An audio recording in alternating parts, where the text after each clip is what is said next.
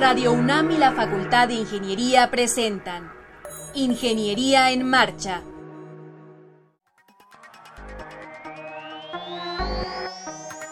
Un espacio dedicado a la divulgación del quehacer de la Facultad de Ingeniería. Ingeniería en Marcha. Le informamos sobre las innovaciones tecnológicas y de investigación. Orientamos en temas de autoconstrucción. Presentamos la cultura y las artes. Y compartimos nuestras victorias en el deporte. Ingeniería en Marcha. Un programa pensado para vincularnos con usted. Ingeniería en Marcha.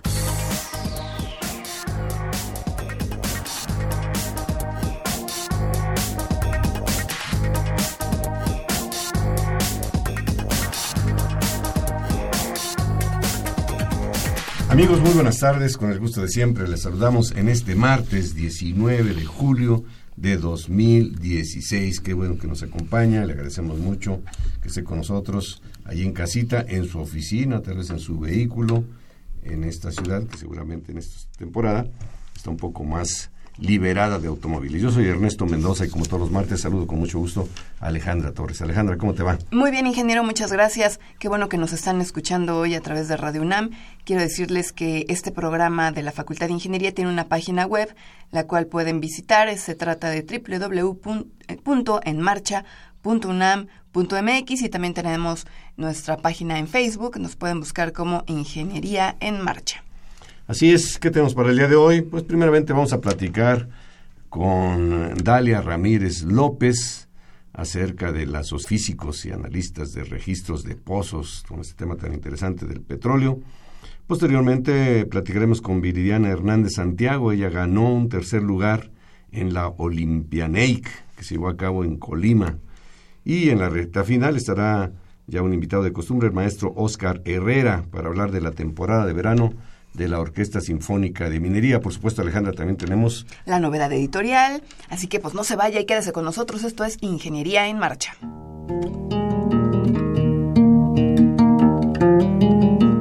Efemérides. Bien, pues un 19 de julio, pero de 1900, en Francia se inaugura la primera línea del Metropolitano de París.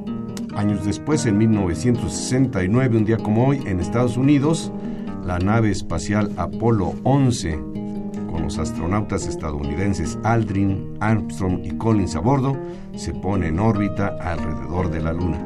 Y un 19 de julio, pero de 2007, la sonda Cassini de la NASA descubre una nueva luna en Saturno. Bien, pues está con nosotros, como dijimos al inicio del programa, Dalia Ramírez López. Bienvenida, antes que todo, buenas tardes. Buenas tardes, muchas gracias. Dalia estudió Ingeniería Geofísica, ya terminó su carrera, está con la tesis, pero actualmente es presidenta de la Sociedad de Petrofísicos y Analistas de Registros de Pozos. Pues yo que primero nos explicas, Dalia, eh, ¿qué debemos entender por la ingeniería petrofísica? Y luego la parte segunda, que son analistas y registros de pozos. Platícanos un poquito de eso y luego ya entramos a lo que es el, capítulo estudiantil que tú presides. Ah, claro. Mira, este, la petrofísica se encarga de analizar todas la, este, las propiedades físicas a profundidad. En esto se divide en dos, en forma estática y en forma dinámica. ¿Las propiedades físicas de qué? De las rocas. Ah, sí, disculpa, de las rocas. Entonces, este se divide en dos, en, este las podemos se pueden medir este las propiedades estáticas y dinámicas. Se tienen estáticas, se tienen lo que es este núcleos, petrografía y, y aquí entra también lo que serían los registros geofísicos de pozos. Y en la parte dinámica serían pruebas de producción. Estamos hablando del petróleo en todo el tiempo. Claro, pero además Dalia, la, mm, no existe, por lo menos en la Facultad de Ingeniería de la UNAM, la carrera como petrofísico. No, sí, este, de hecho, este, existe una ¿cómo se puede decir? Este, especialidad. no, especialidad. Una rama. Una rama donde ingenieros, geólogos, geofísicos, petroleros, ya trabajando se vuelven este petrofísicos. De hecho, hasta los mecánicos o los, los ingenieros en telecomunicaciones se vuelven petrofísicos. He platicado con varias personas de Slumberger, de Halliburton, que, que, que me dicen, no, pues yo soy ingeniero de telecomunicaciones o ingeniero mecánico y ahorita yo soy especialista en petrofísica. Mm, mira. Ajá. Andan Oye, robando Darío. cancha. sí. ¿Tú tienes algún familiar o alguien? ¿Cómo te dio por estudiar una carrera de, este, de esta naturaleza? No, pues especializada. especializa- No, fíjate que, que no, no tengo ningún familiar en esta área. Yo me interesé por ingeniería geo- geofísica, pues la verdad de así de la nada. Dije, bueno, vamos a probar qué es esto. No sabía ni siquiera qué, es- qué este, a qué se dedicaba Qué muy bien, ¿no? Se Pero imagina yo la quería- persona que sale Sí. de comercial, ¿no? Vengo por filosofía, medicina, danza contemporánea. Dalia dijo por ingeniería petrofísica. Pero sí investigaste un poquito. Sí, yo investigué, yo quería una ingeniería, entonces yo investigué este cuál de todas las ingenierías. Entonces me llamó Ciencias de la Tierra y estaba entre geología y geofísica. Pero pues está de acuerdo que no se sabe a ciencia cierta bien qué hace cada una, ¿no? O sea, te platican y todo, pero no sabes siempre, este, no sabes qué, qué hacen específicamente. Entonces yo me decidí por ingeniería geofísica y ya conforme fui avanzando los semestres, me, me fui dando cuenta que era geofísica. Y, con, y ya cuando llevé la materia de registros geofísicos de pozos con el ingeniero Castrejón, pues me gustó muchísimo esa parte o esa área de análisis de, de registros de pozos, porque llegaba a la clase y el ingeniero Castrejón este, nos mostraba un registro y tan solo eran, yo veía curvas en ese momento, ¿no? Y el ingeniero empezaba a decir, bueno, aquí a esta profundidad, con estos registros tenemos tenemos hidrocarburo, es una caliza, tiene porosidad del 7%, un ejemplo. Y yo me quedaba así a boca abierta. todo eso, Ajá, no. ¿cómo con curvas y con números puede decirme todo eso, no? Oye, Dalia, antes de que sigas avanzando, explícale a la gente que no está muy vinculada o relacionada con el tema de geofísica o de ciencias de la Tierra, ¿qué es un registro? Así, algo sencillito, ¿qué es un registro Claro. y para qué sirve? Claro, mira, un registro geofísico de pozos es una medición gráfica de propiedades físicas de las rocas a profundidad.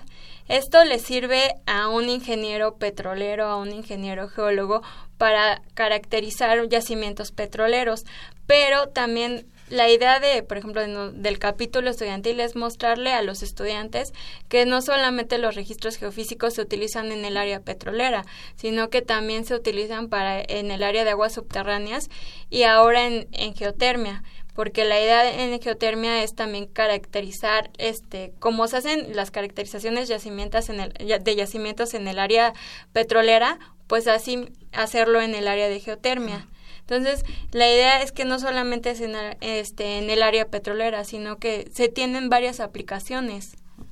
Bueno, pues para los jóvenes que nos están eh, escuchando o los papás de esos jóvenes, por lo menos que les, que les mencionen que hay esta carrera, se pueden meter a, la red que ahora todo se encuentra ahí y poder analizar qué es lo que hace un ingeniero en esta especialización. Seguramente hay mucho campo de trabajo. Sí, la verdad es siempre que el ingeniero Castrejón nos dice que no hay muchos ingenieros geofísicos que les interesa esta parte y que hay mucho trabajo.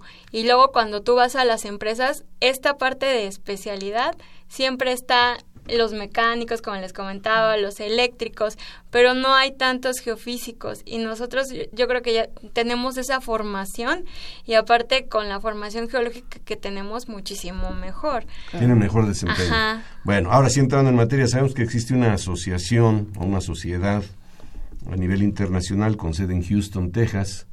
Nos, comentaya- nos comentabas cuyas siglas son SPWLA, algo así como Society Pet- Petrophysicists and Well Log Analysts.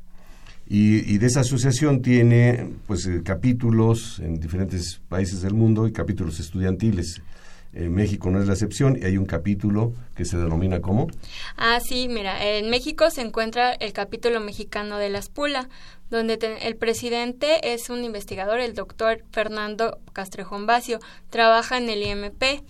También está el doctor, no sé si ustedes los conozcan, el doctor Ambrosio, el doctor Cocconi y profesores de la Facultad de Ingeniería, como es el ingeniero Castrejón y el ingeniero Martel. Castrejón Bacio, me suena su nombre, seguramente lo conozco. Ha de ser porque es primo del ingeniero Castrejón, Ah, pues igual yo sí. creo. Bueno, eh, ahora, ese capítulo estudiantil no existía, ya existía, tú lo fundaste, ¿cómo está el asunto? Ah, mira, este, esto es un proyecto ya de hace años que el ingeniero Martel ya tenía, pero que por a lo mejor por problemas no se pudo no se pudo dar la continuidad a esto pero yo lo conocí porque él generó una conferencia, un día de conferencias de petrofísica en la Facultad de Ingeniería, llevó a expertos. Entonces, este, te platicaron acerca de, petro, de, eh, de herramientas en específico o de aplicaciones. Y te platicaron de la sociedad este, de petrofísicos y analistas de pozos para que te animaras a formar parte del, del capítulo y de la sociedad. Pero no, no, se, no se le dio continuidad y después de dos años, a, a finales de, del año pasado, yo me reuní con el ingeniero Martel y con los y con los encargados del, del capítulo mexicano de la Espula para hacer el vínculo entre la Facultad de Ingeniería y ellos y poder traer a los estudiantes conferencias, cursos, poder tener prácticas de campo, ya que el ingeniero Martel sí organizaba, organizaba este, prácticas de campo a Pemex, a, a Slumberger y a Halliburton. Y la verdad es que son experiencias que o enriquecen. enriquecen muchísimo conocimiento hay allá. Entonces, este, así es como empieza a crecer este proyecto. Ya después. Pero todavía no lo formalizabas ahí, Dalia, nada, nada más yo era el vínculo. Este, coqueteando, platicando, a ver, nos gustaría, pero no estaba el capítulo formado formalmente. Sí, este, nada más yo era el vínculo. Yo les, propuse conferencias y cursos y ellos aceptaron se hizo la primera conferencia que fue la primera reunión del capítulo mexicano de la SPULA en la Facultad de Ingeniería y platicando con compañeros que les que les llamaba la atención esa área y este se, se decidió formar el capítulo estudiantil y aparte teniendo el apoyo del ingeniero Martel que la verdad es él, él, él siempre ha estado a favor de este capítulo estudiantil y que si no se había formado es porque no había tenido el apoyo y ahora que se, se reunieron a personas que realmente les interesaba formar parte de un capítulo estudiantil, formar parte de esa área que, que muy pocas personas les llamaba, ajá, les llamaba la atención, es como surgimos nosotros. ¿Cuándo se constituyó oficialmente el capítulo estudiantil del SPOL? Oficialmente aquí en la facultad este, tomamos protesta el 3 de mayo, pero veníamos trabajando desde, desde enero. Ahora, ¿qué, beneficios tiene, perdón, qué beneficios tiene la persona que forma parte del capítulo? para empezar, pues para formar parte del capítulo estudiantil tienes que este, darte de alta en la sociedad de petrofísica de la Espula. Ahí es un beneficio porque por ser miembro de la, de la Espula, esa membresía lo que te da es que puedes tener acceso a artículos, a conferencias, te dan, puedes meter becas para becas estudiantes, ya sea para presentar trabajos o para la tesis. Te llega una revista cada mes de, del tema relacionado. Ahora con nosotros, bueno, tan solo el hecho de, de bueno, la idea de nosotros de trabajar y, y, aprender a trabajar todos en equipo, porque no solamente somos geofísicos, sino que son geólogos y somos petroleros. el, aprender a trabajar en un equipo multidisciplinario y poder, y, y poder ser, aprender a ser un líder, yo creo que eso te enriquece muchísimo en la parte académica y también te ayuda muchísimo para la industria. Para ¿Podemos repetir para el auditorio qué es Espula? Porque estamos diciendo Espula, Espula, Espula. ¿Qué es Espula? Claro, la Espula es la Sociedad de Petrofísicos y Analistas de Pozos. Excelente, Dalia. ¿Quién integra la sociedad? Tú eres la presidenta, pero ¿quién te acompaña? Claro, eh, yo soy este geofísica, tengo el vicepresidente, se llama Uriel, él es ingeniero geofísico ya titulado. Eh, secretario, tenemos dos secretarios porque es mucho trabajo el que tenemos y aparte como todo lo hacemos en español y en inglés, está el ingeniero Arturo, que él es ingeniero geólogo, y otro compañero que es estudiante de geofísica se llama Antonio Gámez. Eh, para tesorera está la ingeniera Elaine, ella es ingeniera geóloga. y vocal y ya los vocales los dividimos en las áreas en las áreas en diversas áreas lo que es geofísica geología y petrolera para poder darle atención a todas a toda esa área sería en, geofísica tenemos a, a, la estudiante Cintia Martínez en, en el área de vocal de geología Alberto Alberto es un estudiante de Guerrero que vino a, la Facultad de Ingeniería a estudiar un semestre y le llamó mucho la atención el proyecto, ajá, y, y, lo incorporamos. Súper. Qué mejor. Y este, ¿qué se necesita para pertenecer al capítulo estudiantil? Pues que nada más que se acerquen con nosotros. ¿No tienen requisitos de promedio, de que vaya el alumno regular y cosas por el estilo? Sí, bueno, la verdad sí el, el, promedio yo creo que sí este importa pero la verdad es que mientras ellos vengan con las ganas y que veamos el interés pues para nosotros es muchísimo porque hay personas que a lo mejor tienen un promedio de nueve pero pues no tienen el interés como personas que a lo mejor tienen un promedio de ocho o de siete ocho pero que sí se les ve el interés y que les gusta el área Claro. Eh, bueno, hay que recordar al auditorio que estamos platicando con Dalia Ramírez López. Ella es presidenta del capítulo estudiantil de la Sociedad de Petrofísicos y Analistas de Registros de Pozos. Dalia, ¿únicamente aceptan geofísicos y petroleros? No, también este, geología. Desde luego, geología. Eh, bueno, estamos esas tres áreas, pero puede, puede, entrar cualquier ingeniero como el de un ingeniero en telecomunicaciones, porque al final de cuentas los registros son señales y los, los ingenieros en telecomunicaciones a eso se dedican. Tienen esa, esa formación. como presidenta de este capítulo estudiantil, ¿cuáles son tus líneas de trabajo? ¿Qué es lo que quieres impulsar aquí en la facultad? Bueno, pues, o sea, a mí lo que más, lo que me interesa muchísimo, bueno, la verdad es que no solamente a mí, sino al capítulo en general, es que la, la academia o los estudiantes se interesen más o vean esta parte de, los registros y, y, la petrofísica, porque me he dado cuenta que en otras universidades le dan más importancia y en la UNAM casi no, o en la Facultad de Ingeniería casi no le, no le damos esa importancia. La, en, el Politécnico se acaba de dar de alta el capítulo estudiantil de la Espula. Allá me, yo estuve platicando con varias personas. Cuando generamos cursos, casi todos los del Politécnico vinieron. Ajá, vienen a los cursos. Me llama mucho la atención cómo allá les interesa muchísimo.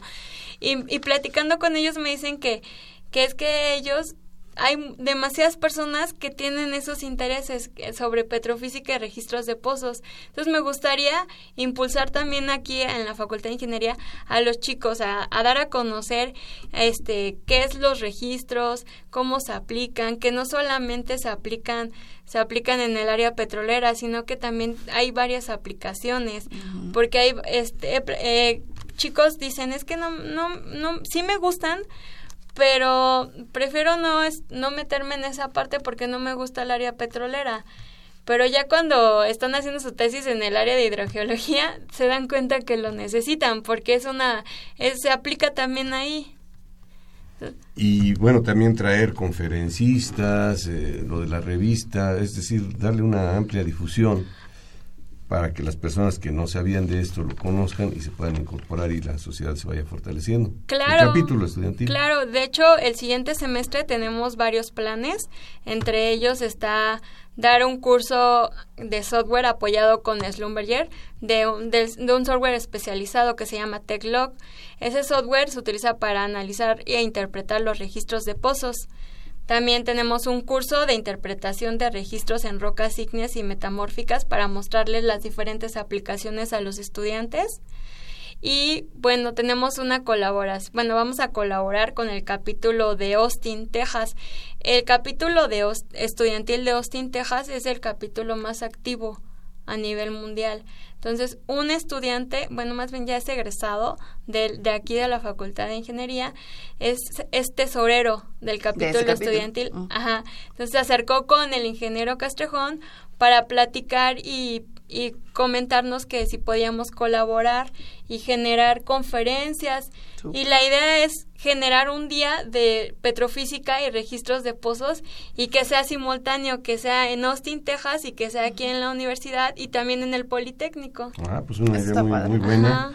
Y ahora que la implementen, pues compartan aquí con nosotros. Claro, los vamos a venir a invitar. Bueno, por supuesto. Oye, Dalia, eh, ¿tienen página de internet en Facebook o cómo los localizan, cómo los siguen la gente que, que está interesada? Sí, mira, la página de Facebook nos encuentran como UNAM Espula Student Chapter y en el, el correo es espulafi.unam.gmail.com.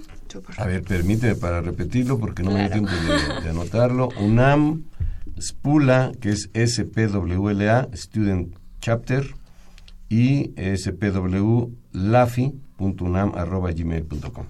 Bueno, ahí ya seguramente tomaron nota eh, nuestro auditor y los interesados. Pues muchísimo gusto tenerte aquí en los micrófonos de Ingeniería en Marcha, Dalia. Felicidades. Muchas gracias, no, encantada y pues la verdad es que el capítulo está emocionado por darnos a conocer y que los estudiantes se interesen más por esta área porque es un área muy bonita y que además casi no hay personas, entonces hay mucho trabajo. Es un área de oportunidad. es un área de oportunidad muy grande. Gracias, Dalia. Y cuando tengan conferencias, eventos, em, quieras hacer algún eh, anuncio, por favor recuerda que Ingeniería en Marcha es para los estudiantes de la facultad. Lo vamos a recordar. Muchas gracias. Gracias, a ti. Víctor Manuel López Aburto es el autor del libro Diseño de operaciones mineras a cielo abierto. En este texto se tratan temas sobre la evaluación de yacimientos susceptibles de ser explotados por minados a cielo abierto, de tal manera que se exponen desde los métodos de perforación para los barrenos de exploración y las técnicas de muestreo hasta el diseño de la explotación minera, pasando por los procesos de estimación de reservas y el diseño de las obras de explotación, optimización y evaluación económica de la operación. El texto se acompaña de un variado conjunto de ejemplos prácticos que pueden servir al lector para acceder a situaciones reales de evaluación y diseño de la explotación para casos particulares. Adicionalmente, se incluye un disco compacto donde queda registrado electrónicamente la totalidad del texto y varios e interesantes videos que presentan situaciones específicas que pueden ser visualizados en una pantalla o monitor de computadora. Si deseas adquirir este libro, puedes acudir a la ventanilla de apuntes ubicada en el conjunto norte de la Facultad de Ingeniería. Para conocer las novedades editoriales que se publican en nuestro país, no te puedes perder la Feria de los Libros. Escúchalo todos los lunes a las 14 horas por el 860 de AM.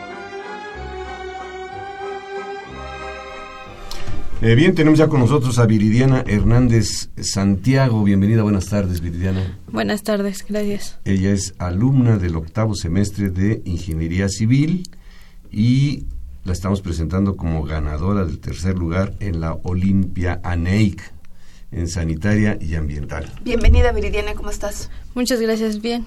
A ver, cuéntanos, ¿qué es la Olimpia ANEIC? Bueno, eh, la Olimpia ANEIC es un concurso que, que organiza... Eh, ANEC. ANEC es la Asociación Nacional de Ingenieros Civiles.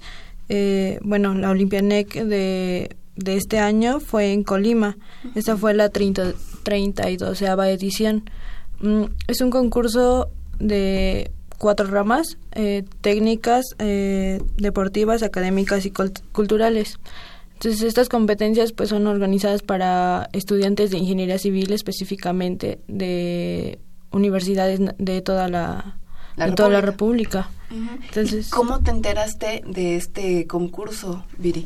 Ah, bueno, fue por una amiga que su nombre es Araí Pacheco, entonces fuimos al Congreso y nos contactaron, nos contactó el presidente de ANEC, Rodrigo González. Entonces nos invitó a formar parte para que eh, formáramos eh, la delegación de, de Ciudad Universitaria de la Facultad de Ingeniería. Entonces, para formar parte, pues eh, empezamos a buscar información, a inmiscuirnos pues en, en lo que es ANEC. Entonces nos dimos cuenta que en mayo, pues el congreso fue en marzo. Entonces en mayo era la Olimpia ANEC y ya dijimos pues hay con que entrar. dos meses de anticipación. Sí, con dos meses de anticipación y pues realmente no sabíamos a lo que nos estábamos enfrentando y entonces en un mes organizamos como pues uh, el evento, o sea, para la facultad, porque pues éramos nosotras y, unos, y un grupo de amigos. Entonces dimos la información dijimos, ah, bueno, me gusta esta área y ya elegimos como que qué exámenes queríamos presentar, porque nada más podemos presentar eh, un examen, nada más podemos aplicar para un área. De esas cuatro categorías que nos mencionaste. Bueno, en académicas hay para sanitaria y ambiental, para construcción, o sea, como las materias que están en el plan de estudios de la carrera. Sí. Pero nada más cuatro áreas hay en la Olimpia NEIC. No, me parece que son 14 académicas. O sea, nosotros íbamos solamente a lo, a lo académico. A lo académico. Sí, o sea, nos enfocamos en, en lo académico. O sea, lo deportivo dijimos, pues No nos da tiempo. En dos meses Sí. no la hacemos. Sí, en dos meses no creo. Porque, o sea, era un mes en lo que buscamos la información, en lo que buscamos este, quiénes querían participar. De hecho, hicimos una, una junta informativa en la facultad para saber que, pues, a quién le interesaba ir. Entonces, eh, ya de, de la junta, pues buscamos a varios compañeros y de las categorías que juntamos, juntamos de hidrología, de construcción, de uh, análisis fueron de estructuras. Fuimos, fuimos 13 compañeros. Entonces, 13 compañeros que aplicaron en diferentes áreas eh, y pues de esos 13 ganamos Desde cuatro aquí medallas. se apuntaban ya en el área que iban a participar. Sí, Tú te apuntaste en sanitaria, sanitaria y, y ambiental. ambiental. Así ¿Y es. cómo fue eh, el- el- el- las preguntas, eh, esa parte en la que tú ya te involucraste? Platícanos un poquito si es como, eh, estoy tratando de imaginar el juego de maratón que te hacen preguntas y tú vas avanzando por puntos, o cómo es el, la estructura. No, pues es un examen, eh, como los que presentamos en la facultad. De, o sea, eran, en mi caso fue un examen, me parece que de 22 preguntas. De esas 22 preguntas había entre teóricas y problemas. Entonces era de opción múltiple, teníamos dos horas para resolver el examen y pues los demás exámenes eran de la, de la misma forma. O sea, ¿Y cuántas personas se inscribieron a tu categoría de sanitaria y ambiental? ah, en sanitaria y ambiental me parece que eran 15 personas. De toda la República. Sí, de toda la República. Y pues, o sea, llegábamos al, al examen y preguntábamos, o sea, pues tú de qué universidad eres, ¿no? Y ya para perder los nervios de, de que era la primera vez que la facultad eh, iba a este concurso, pues no sabíamos... eh, ¿A qué se iban a enfrentar? A qué nos íbamos a enfrentar, claro. Entonces estábamos un poco nerviosos y más por los comentarios que se escuchaban en el evento. ¿Cómo qué comentarios? Tú cuéntanos, Viri, platícanos. Sí, bueno, eh, uno que, que nos llamaba mucho la atención es que escuchaban que éramos de la UNAM y decían, no, pues entonces ya para qué participamos, ya perdimos y nosotros así de, o sea, estudiamos con un mes de anticipación, no sabemos, o sea, no sabemos a qué nos enfrentábamos. Lo único que teníamos de herramienta para estudiar fue el temario que nos ofrecía ANEC. Oye, Viri, ¿y mm, qué, qué número de, de misiones esta Olympianeic? ¿Y por qué la Facultad de Ingeniería no participaba? La Facultad de Ingeniería no ha participado, eh, bueno, no había participado porque no es una delegación.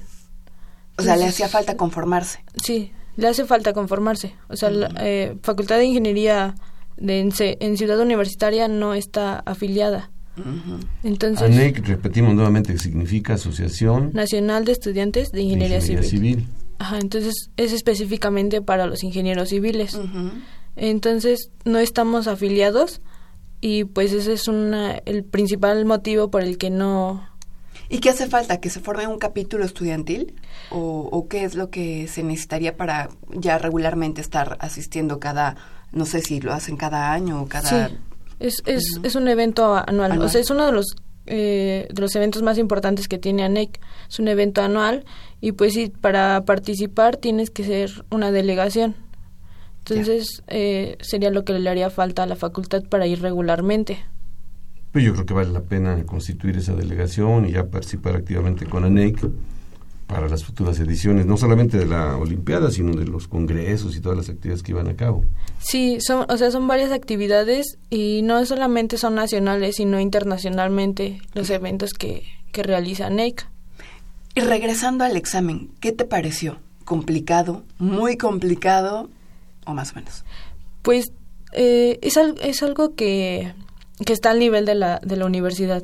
O sea, nosotros les comento que pues tuvimos un mes para estudiar porque en un mes fue como ah, pues sí, vamos a conocer qué es eh, ANEIC, luego el evento, luego vimos las materias, en lo que decidíamos. Realmente solamente eh, tuvimos un mes para, para estudiar, y fue así como de, pues, ah, creo que este es el tema que me falta, lo repaso y tuvimos asesores, o sea, asesores eh, de la misma facultad. ¿Quién fue su, quiénes fueron los asesores? Los este, asesores eh, bueno, del área de sanitaria y ambiental, eh, el ingeniero Cristian González Reyes y el ingeniero Rodrigo Takashi.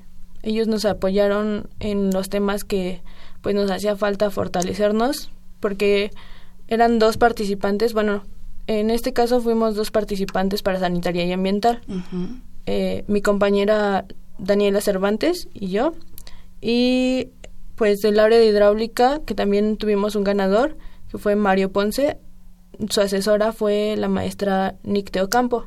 Entonces, junto con, eh, con mi compañero Francisco Romario tomaron clases y pues en un mes dedicándole a, la facultad y dedicándole a... Aparte sus clases, sus tareas, investigaciones y ponerse a estudiar para la participación en la Olimpiana. Sí, así es. Entonces fue como un poco complicado pues este compaginar todas las actividades. sí ponernos de acuerdo porque también o sea no, no es como que llevemos los mismos horarios entonces demandamos cada quien estudiaba por su cuenta imagino la participación es individual.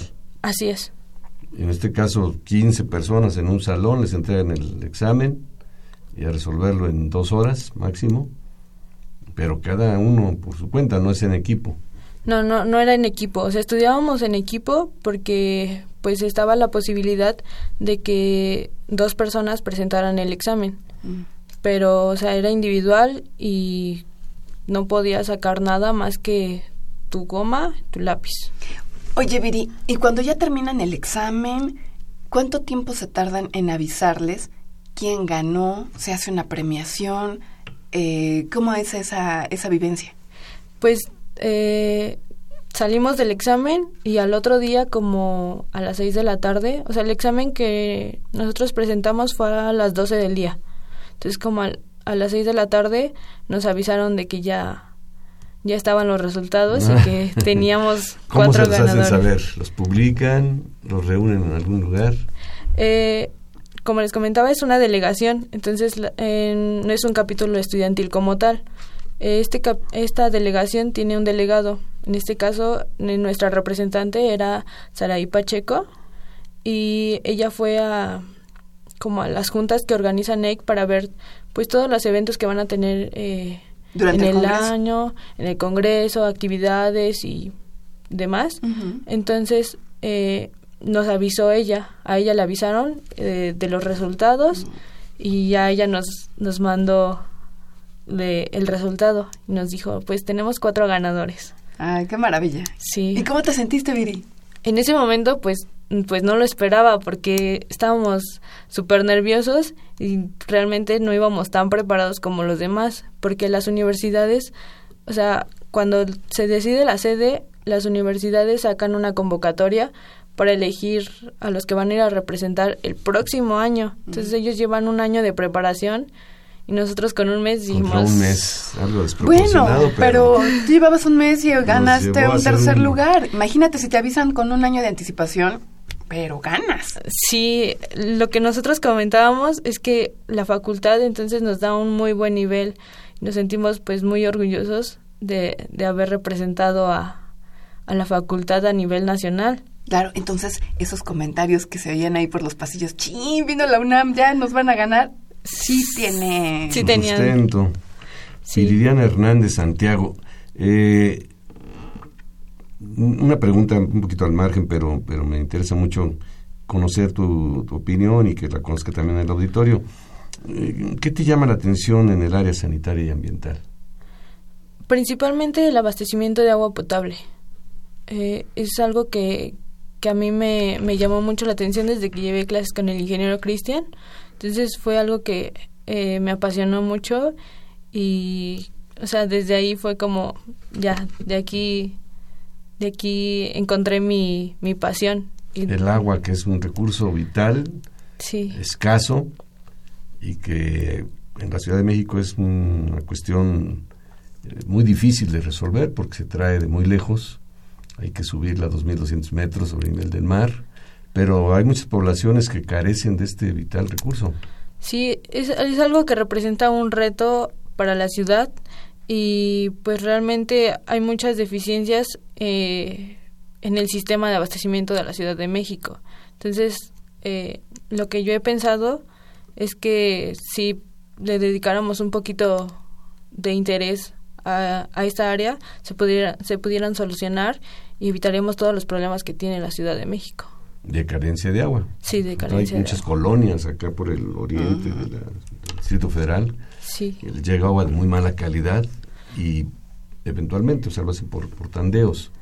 Así es, eh, realizando prácticas, bueno, visitas técnicas en, la, en estas materias, pues nos hemos dado cuenta de que la calidad de, del agua que tenemos en la Ciudad de México es muy mala y pues eso va en contra de, de las normas que, que nos rigen.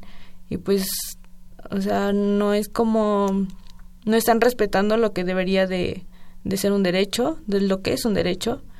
Y pues eh, es algo que me interesa mucho que que me, me apasiona. Eso es bien importante lo que estás diciendo me apasiona es algo a lo cual pues ya estás involucrada ahorita has ganado un tercer lugar seguramente en las ediciones que vienen vas a participar en este tema, te harás posiblemente una maestría, un doctorado sobre esta eh, área importantísima de la sanitaria, ingeniería sanitaria y ambiental, y muy particularmente sobre el agua potable. Así es. Pues realmente participar en la Olimpianec ya no podríamos porque solo es para estudiantes de licenciatura. Pero asesoras a los que vienen. Ah, claro. No solamente en conocimiento, sino en cómo manejar, porque hay que manejar también la presión, el estrés, la disciplina, digamos, o el hábito del estudio y poder, ya sabes, el tipo de examen eh, que les aplicaron seguramente será no igual, pero con la misma estructura. O sea, tienes mucho que aportar todavía a los que vienen atrás de ti. Sí, pues realmente es para lo que nos prepara la facultad, para trabajar en equipo, para estudiar y trabajar bajo presión porque es mucha presión. Pues ya lo demostraste Eso con sí un es un mes. ingrediente de la facultad, ¿no? Que Sí. hay que estudiar un día sí y el otro también. Así es. Y a deshoras. Sí, Muchas veces, ¿verdad? Que restándole horas al sueño. Pero ahorita ya estamos muy cerca de. Bueno, más bien, ahorita estamos en el periodo vacacional. Entonces hay que des- también descansar sí, pues y cargar la pila para lo que viene. ¿Qué viene? Tienes un semestre por delante todavía, el noveno semestre. sí, me queda un semestre La en tesis la o alguna moda. ¿En qué modalidad has, pensado para titularse? Eh, una tesis, Hacer una tesis. realizar Muy bien. una tesis. Excelente, Viridiana, muchísimas gracias. Felicidades, sigue dis- disfrutando tu tercer lugar y, y a lo que sigue. Muchas gracias. Muchas gracias, gracias por haber venido. Gracias.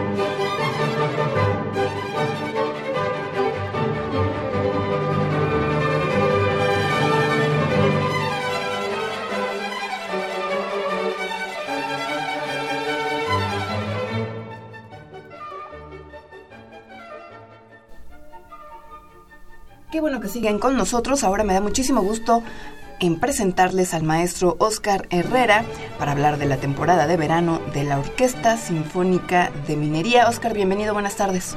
¿Qué tal amigos Radio Escuchas de Ingeniería en Marcha? Como ya es costumbre, el verano es sinónimo de buena música, buena música a cargo de la maravillosa Orquesta Sinfónica de Minería. Vamos a hablar un poquito sobre el cuarto programa de la Orquesta Sinfónica de Minería, que lo integra Haydn, Mozart y Beethoven. Así es, en efecto, para este fin de semana, sábado y domingo, tendremos eh, la visita de un director huésped, el director inglés Paul McCrish, que es toda una autoridad en interpretación y recreación de la música del periodo clásico, me refiero a la segunda mitad del siglo XVIII. El maestro Paul McCrish tiene ya muchas grabaciones muy especializadas para reconstruir la música de este periodo y es la tercera vez consecutiva que nos visita. Evidentemente vamos a escuchar en este cuarto programa de la temporada de verano 2016 de la Orquesta Sinfónica de Minería, vamos a escuchar música del periodo clásico y un poquito del, de los inicios del romanticismo. El programa está integrado por la Sinfonía 88 de Joseph Haydn, que es lo que hemos estado escuchando también tendremos la participación de la maestra Shari Mason, concertino de la orquesta, interpretando como solista el quinto concierto para violín de Wolfgang Amadeus Mozart. Y para la segunda parte del programa tendremos la interpretación de la octava sinfonía de Ludwig van Beethoven. Hay que señalar que los programas son para el sábado 23 y domingo 24 de julio a las... Así es, este sábado a las 8 de la noche y este domingo a las 12 del día en la sala Nezahualcóyotl. Oye, Oscar, eh, ¿podemos hablar un poquito sobre la Sinfonía número 88? Por supuesto. Haydn, hacia el final de su carrera, eh, era un compositor totalmente reconocido y muy famoso. fue algo totalmente inusitado para esa época. Haydn comenzó trabajando eh, para el príncipe Nicolás Esterhazy del Imperio Austrohúngaro, estuvo muchos años con él, pero al final, ya era muy grande Haydn, decidió independizarse, tendría como unos setenta y tantos años cuando decidió independizarse, y ahí comenzó algo, como decía, inusitado, porque era un compositor súper famoso, donde quiera que fuera, era bien recibido y era aclamado y era felicitado y ovacionado por el público. Fue a París, donde compuso el ciclo de las sinfonías parisinas. También fue a, Londres, donde compuso el ciclo de las Sinfonías Londres. Inclusive la Universidad de Oxford le dio el doctorado de honoris causa como compositor. Y justamente en medio de ese periodo, en medio de esos dos periodos, entre las Sinfonías de París y las Sinfonías de Londres, fue que Haydn compuso esta eh, Sinfonía número 88. Es una sinfonía muy juguetona, es una sinfonía muy tierna y por sí misma eh, se ha vuelto muy famosa. no tiene ningún apodo. Mucha gente la confunde como si fuera una de las sinfonías parisinas o una de las sinfonías londinenses, pero la Sinfonía 88 por sí mismo es una obra encantadora. Y del concierto para violín número 5 de Mozart, ¿qué nos puedes contar, este Oscar, para que podamos disfrutar más? Eh, bueno, la gente que vaya al concierto el sábado 23 y domingo 24 de julio puedan disfrutar todavía más ese concierto. Pues bueno, vamos a hablar de este quinto concierto para violín de Mozart. Tenemos que remitirnos hacia finales de 1775. Eh, Mozart tenía 19 años y era en ese momento el director de la orquesta del arzobispo de Salzburgo. Eh, todo el mundo sabe que la relación que tuvo Mozart con su patrón, con el arzobispo de Salzburgo, no fue buena, tuvieron muchos problemas, al grado que el arzobispo terminó por correrlo. Pero en ese periodo, Mozart eh, compuso mucha música de cámara y compuso varios conciertos para violín.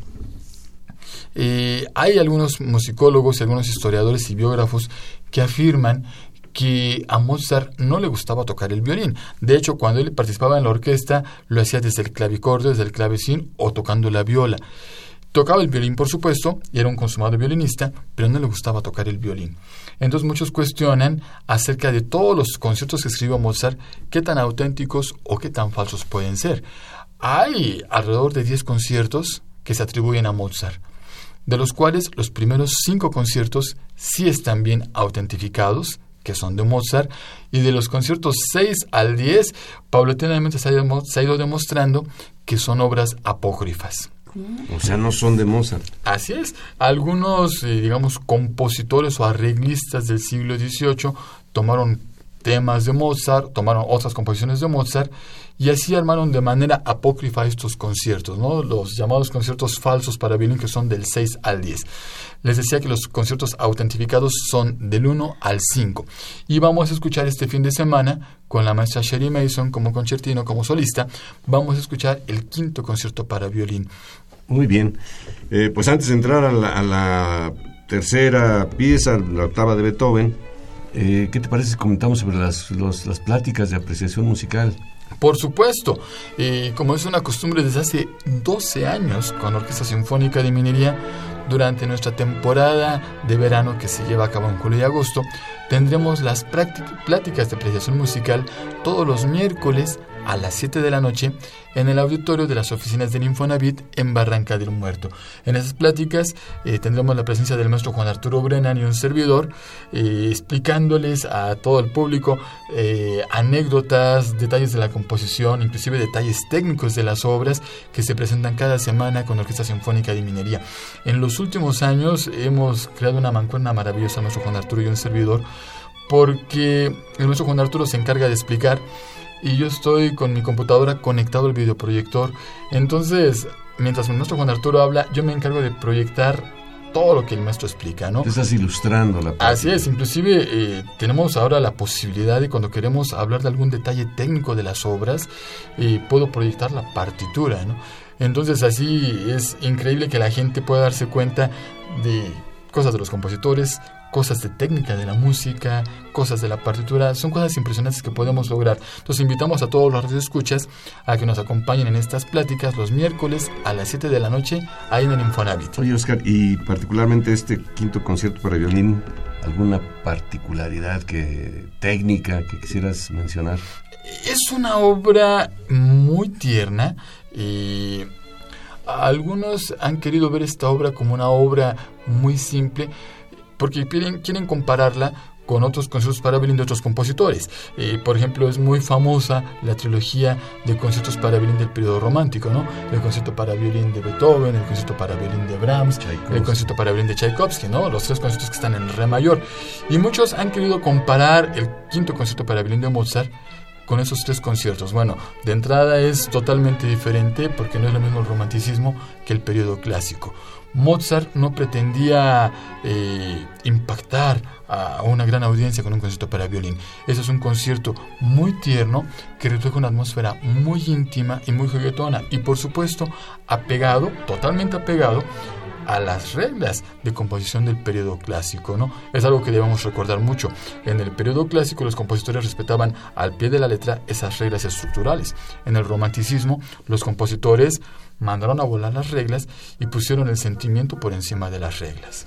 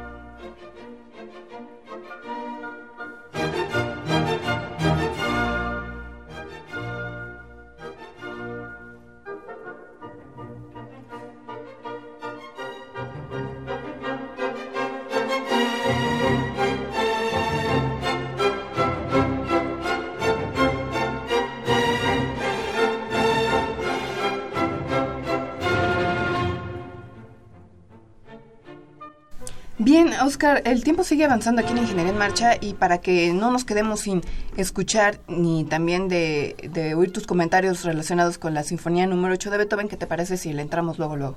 Por supuesto. Eh, vamos a remontarnos a una reunión que se llevó a cabo en la primavera de 1812 en la que estuvieron Beethoven, Ludwig van Beethoven y muchos de sus amigos. Uno de sus amigos fue el inventor Johann Nepomuceno Melzel. Él, como les decía, era inventor y creó cosas muy interesantes. Creó un cronómetro musical para medir el tiempo que duraba una obra musical. Creó una cosa llamada panarmonicón, que era una combinación de fuelles mecánicos con instrumentos para emular una banda musical, una banda militar. Y también en su momento, con una fuerte amistad que desarrolló con los años con Ludwig van Beethoven, eh, Metzel creó una trompetilla para el oído de Beethoven, que ya se estaba quedando sordo. Como les decía, en esta reunión de 1812, Metzel le presentó a Beethoven la idea de un metrónomo musical, es decir, un aparato que le permitiría a los compositores establecer e indicar con toda precisión a qué velocidad debían interpretarse sus obras. Por supuesto, en una partitura tradicional podemos encontrar el término allegro, adagio, andante, pero pueden ser muy subjetivos esos términos y pueden ser muy subjetivas las velocidades y muy relativas. Así que para tener de manera absoluta eh, la velocidad que una partitura debe interpretarse, surgió este aparatito, el metrónomo, que fue desarrollado, como les decía, por Johann Nepomuceno Melzel, un inventor amigo de Beethoven. A Ludwig van Beethoven le encantó mucho esta idea de un metrónomo, porque Beethoven era de los principales compositores que se enojaban con la gente porque las obras no eran interpretadas con la velocidad adecuada. Él marcaba la velocidad ahí, perdón. Así es, él marcaba la velocidad. Pero quedaba a criterio del... Así es, cuando a uno le ponen adagio sostenuto, pues quedaba a criterio del intérprete.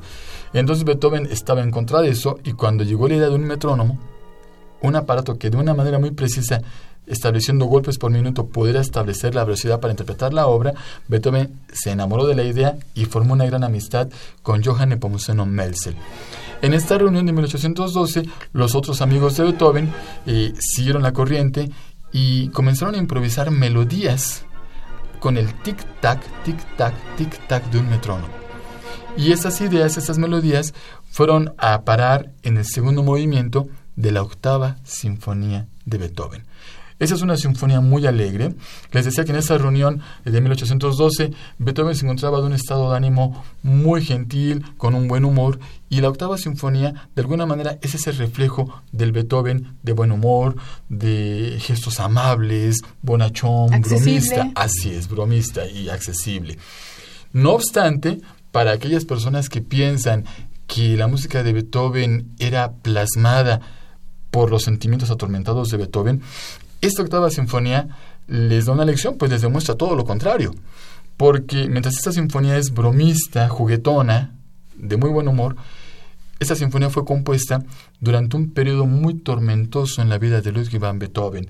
En algunas ocasiones hemos platicado que a Beethoven no le fue muy bien con las mujeres no tuvo muchas relaciones y justamente por ahí de 1812, 1814, cuando estaba componiendo la octava sinfonía, Beethoven tenía una tormentosa relación con Anthony Brentano, que era un amor imposible que tenía Beethoven. Se ha especulado mucho si Anthony Brentano es la destinataria de la famosa Carta a la Amada Inmortal, una carta toda apasionada y tortuosa en la que Beethoven, planteaba inclusive suicidarse si no lograba conseguir el amor de esta amada inmortal. Anthony Brentano era un amor imposible. Ya estaba casada, tenía cuatro hijos y aunque trabó una relación afectiva con Beethoven, pues dudó si dejar su matrimonio para quedarse con Beethoven, cosa que finalmente no ocurrió.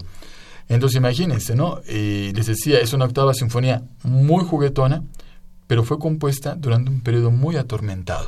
Y eso nos demuestra que Beethoven no plasmaba en su música nada más sus sentimientos. Un gran compositor como Beethoven, independientemente de su situación como ser humano, puede plasmar en la música cosas totalmente diferentes. Eso lo hemos visto con Mozart.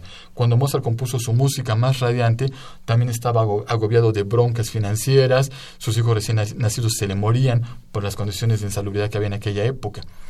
Entonces, bueno, ¿Qué les parece? Y estamos hablando de 1812, que acabas de mencionar que empezaba ya su sordera. Así es, en efecto. ¿En qué año se queda ya totalmente? Ya para la novena creo que no oía. Ya inclusive eh, por ahí de 1820 y tantos ya estaba totalmente sordo. Hay una anécdota muy muy famosa del estreno de la séptima sinfonía en la que Beethoven dirigió el estreno de la séptima sinfonía y cuando se interpretó el Allegretto, que es una pieza que empieza muy suavecito, muy quedito, Beethoven dejó de escuchar a los músicos perdió la cuenta, se fue adelantando y de repente levantó los brazos cuando él pensaba que ya era el fuerte, pero la orquesta entró un, compás después. Y ahí, nos, bueno, ahí toda la gente se dio ah. cuenta que Beethoven ya estaba totalmente sordo. Qué impresión. Qué grueso, ¿no? Para un músico, ¿no, Oscar? Pero además también, mm, nada más me gustaría rescatar el comentario que, que hacías ahorita al final. Un periodo muy complicado en su vida personal de, de Beethoven y su música refleja otra cosa. Entonces, ¿qué, ¿qué, capacidad de poder hacer a un lado los problemas personales, los problemas amorosos que de repente a algunas personas le pegan muy, muy fuerte y de manera muy intensa, y que él haya tenido la capacidad de hacerlo a un lado y poder componer música alegre, linda, hermosa y que seguimos disfrutando afortunadamente. Ah, claro, en efecto, esa es una virtud que distingue a los grandes compositores. Ahora, tal vez algún radio escucha me podrá cuestionar acerca del caso de Gustav Mahler, ¿no? Gustav Mahler es totalmente opuesto. Gustav Mahler fue un compositor que tuvo una vida totalmente atormentada, perseguido por la fatalidad y su música constantemente refleja eso. Pero bueno, como dice el director de orquesta Bernard Haitink, Mahler sufría constantemente pero reflejaba en la música de una manera muy bella. Fíjate, qué lindo. Pues eh, hay que plasmar todos los sentimientos, no solamente la alegría, la tristeza, la melancolía y demás. Oscar, muchísimas gracias. Realmente eh, pues muy ilustrativa tu plática. Muy bonito el programa, invitamos al público, sábado 23, domingo 24, a sábado las, 8 de la noche, domingo a las 12 del día, y recuerden bien el maestro Paul McCrish, que es una autoridad a nivel mundial en cuanto a la interpretación de la música del periodo clásico. Van a escuchar a la Orquesta Sinfónica de Minería como si estuviéramos en la segunda mitad del siglo XVIII, créanme. Con Shari Manson en el, en el violín, eh, dirigiendo el maestro Paul Macris. Están las pláticas de apreciación musical, no se la pierdan el miércoles, entrada gratuita y todas las facilidades de estacionamiento, como dices tú, siempre café, refresco y galletas. Y una excelente participación del maestro Arturo Brennan y de Oscar Herrera. Pues un mes muy, muy rico en música, un verano también muy eh, excelso en los programas que se han diseñado y solamente nos resta asistir este fin de semana a escuchar alguno de los dos programas el sábado o el domingo. Así es amigos y recuerden, esta temporada de verano es increíble, no pierdan la oportunidad de escuchar a la Orquesta Sinfónica de Minería en la sala Nezahualcóyotl. Muy bien, muchas gracias Oscar. Nos vamos Alejandra. Muchas gracias por sintonizarnos en este martes vacacional de la UNAM. Quiero agradecer también la participación de Pedro Mateos en la producción del programa y por supuesto del señor Miguel Ángel Ferrini en los controles técnicos. Le esperamos el próximo martes, no se olvide, 12 horas, 8.60 DM, Ingeniería en Marcha. Hasta entonces. Radio UNAM y la Facultad de Ingeniería presentaron Ingeniería en Marcha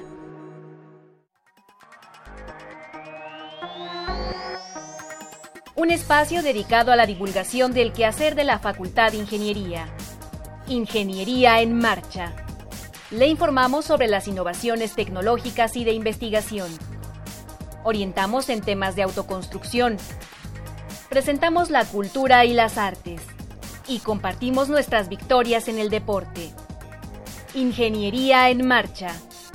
Un programa pensado para vincularnos con usted. Ingeniería en Marcha.